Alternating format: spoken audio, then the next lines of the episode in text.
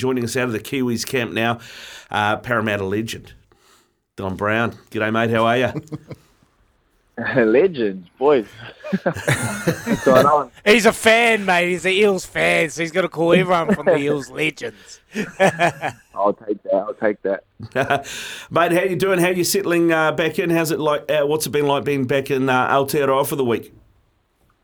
Oh, it's mean, eh? It's like that. That thing. I don't know if people have told you, but when you're in Australia for ages, you come back to New Zealand. The first breath of air, it's always mean. Yeah. Um, and then obviously coming coming into camp, seeing all the boys. You know, we all play for different clubs and we're all from um, different places. But you know, when we come together, it's just the Kiwis. So we all we all love it.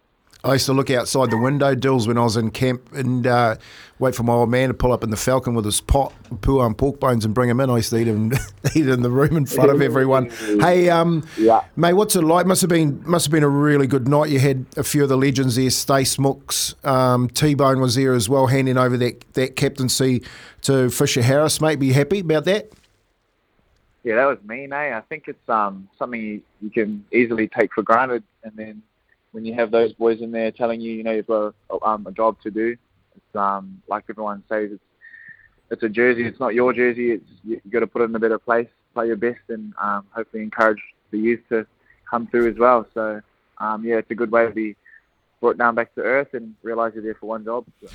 Yeah, it's a big job this weekend because you're up against Samoa, who um, Australia come out. They're calling their they're calling their effort against the Samoans clunky, um, even though they got 30 plus points against them. Uh, it's a big game because if you win this one this weekend, then you go into that final down at Hamilton, don't you?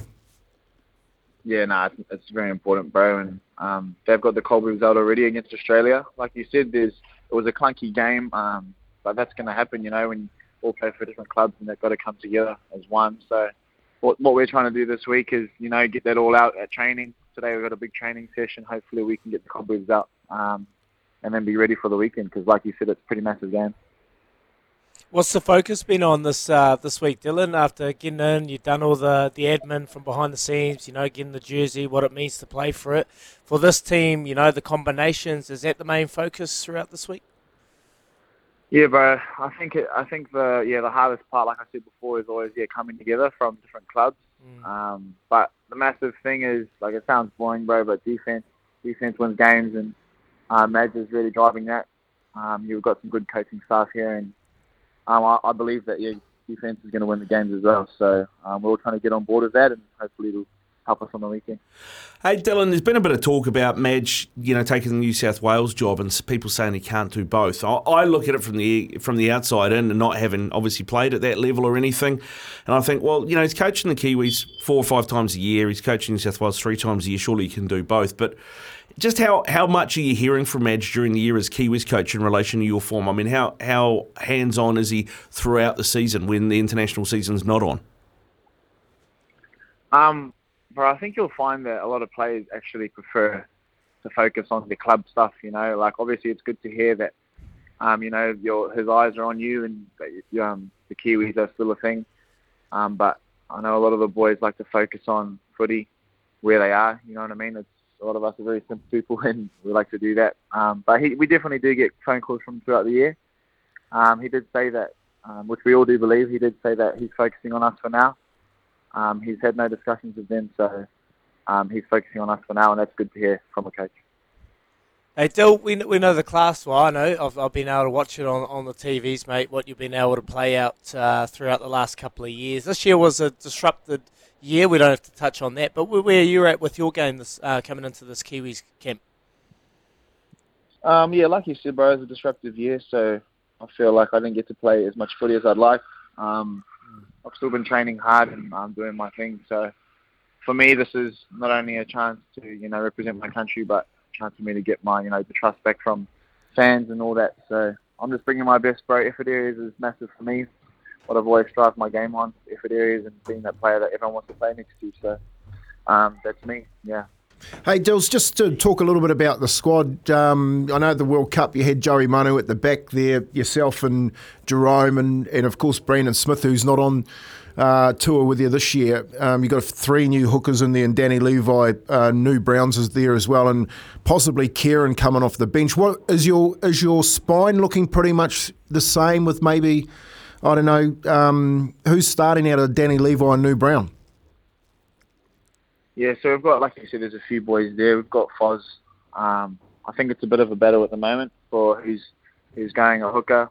But yeah, we've got Chance at the back now and Joey at centres. So Chance done an amazing job this year at fullback. You know, he was he played he played unreal for the Warriors and um, took them to levels that no one thought they'd get to. So um, he deserves that spot.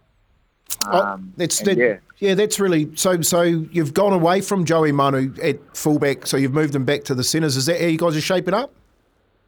Yeah. Joey's there. Joey's. We feel like he's um, does his best work at centre. So why would you change it? You know what I mean? Yeah, and it, and it looks like you got a really good, solid um, middle forward pack and and some some decent edges. I thought there was a couple of blokes that missed out that could have been there, but quite a few uh, younger blokes. You play with Wiremu Greig at the Eels. Um, There's a couple of other young guys. Leo Thompson played pretty well for the Knights up there in the middle. You've got Matthew Timoko's probably going to start off in the left centre, and, and Naufahu Whyte uh, probably is. Is he going to is he going to play in the edge or on the middle? Yeah. So um, yeah, he's definitely a middle option. I'm pretty sure.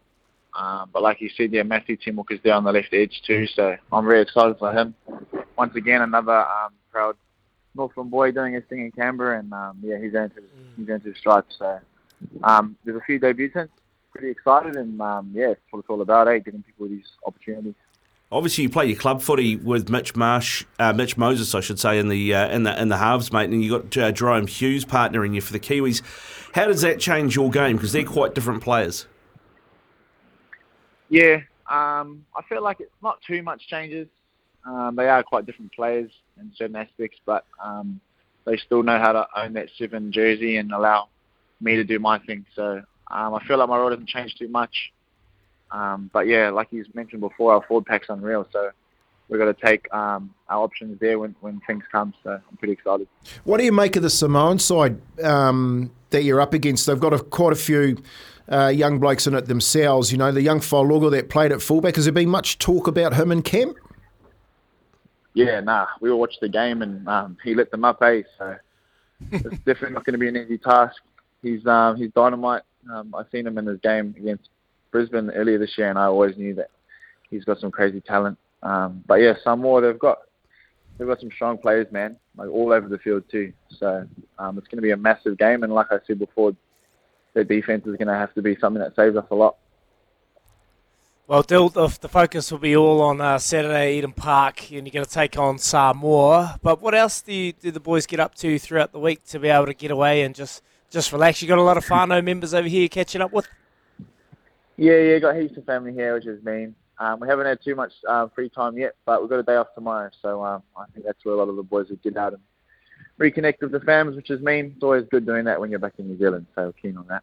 Have you done some community work? Dill's like, what's the promotion like? Are, are they talking many people being there? I know you've got New Zealand A playing Tonga first game, then the the Ferns are playing the lead up into your game. Um, is there going to be a decent crowd at Eden Park?